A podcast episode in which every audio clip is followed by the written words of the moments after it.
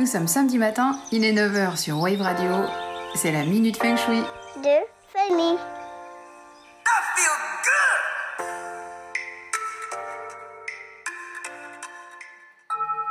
Bonjour et bonne année à toutes et tous. En ce début deux mille vingt-trois, on va continuer à parler du jardin Feng Shui. Donc c'est un, un jardin, souvenez-vous, qui est bien différent de ce que l'on nomme à la française où, où tout est très géométrique, très calculé.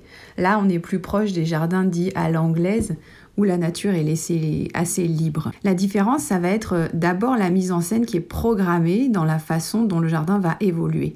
On y trouve des jeux d'ombre et de lumière, le respect du yin et du yang, l'éclosion des fleurs au rythme des saisons et surtout la présence de persistants.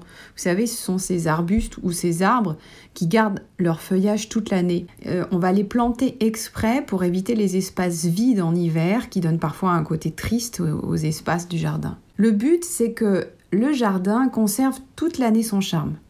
Donc on doit pouvoir s'y balader et ressentir une, une harmonie bienfaisante et apaisante. Un jardin Feng Shui est pensé conformément à l'idée que l'homme et son milieu ne font qu'un.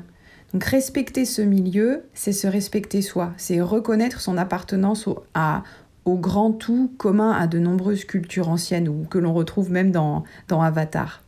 Quand on aménage un jardin Feng Shui, on va chercher à y faire circuler une bonne énergie, sachant pertinemment que la nature est impermanente et donc que rien ne reste à son état initial très longtemps. On obéit aux lois de la nature, tout bêtement. On va donc jouer sur le chi, ce souffle vital universel qui régit le, le vivant, et faire en sorte qu'il circule bien à chaque saison dans notre jardin. Et c'est important parce que comme pour notre corps, et selon la médecine chinoise traditionnelle, si quelque chose entrave la bonne circulation de l'énergie, notre santé peut être altérée. Dans un jardin, c'est pareil.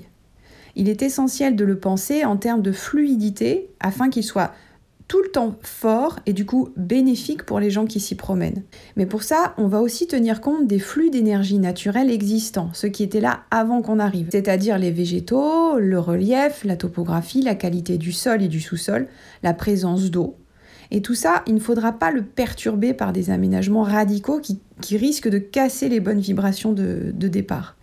La mauvaise idée serait de tout détruire pour reconstruire par-dessus. Ou le but, c'est aussi de corriger ce lieu s'il contient des éléments négatifs, comme des choses aux angles vifs qui favorisent ce que l'on appelle le char-chi, c'est-à-dire le chi destructeur, ou dans le but bien particulier de faire comme des points d'acupuncture favorables à la fluidité du chi. Un terrain idéal pour un jardin Feng Shui ne prend pas en compte la surface, parce qu'on peut le mettre à l'échelle que l'on veut et que l'on peut.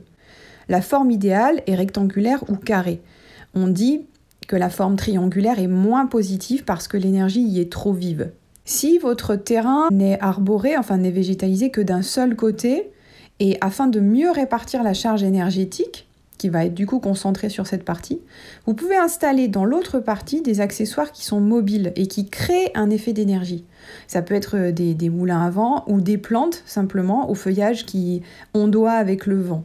Pour recréer les formes rectangulaires ou carrées, vous pouvez délimiter artificiellement votre terrain par des lampes solaires par exemple, ou en posant enfin, des grosses pierres aux quatre coins. Il faut prendre aussi en compte l'orientation pour les plantations évidemment. Le plus possible, évitez les lignes droites mais favorisez un cheminement sinueux pour que le chi alimente l'espace dans sa globalité. L'astuce, c'est de respecter les quatre animaux sacrés pour concevoir son jardin, même, même en appartement.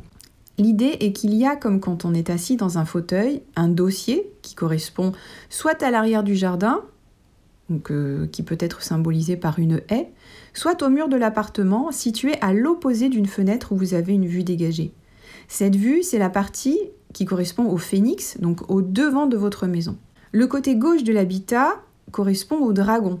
Et de ce côté, les clôtures doivent être hautes, tout comme les plantations, qui doivent être aussi vigoureuses, alors que du côté droit, qui représente le tigre, elles seront plus basses et plus arrondies. Ce jardin, il doit vous ressembler pour vous être bénéfique, donc plantez des choses qui ont du sens pour vous et que vous aimez. Il est avéré que l'aménagement d'un coin de verdure bien pensé a une influence sur notre équilibre personnel.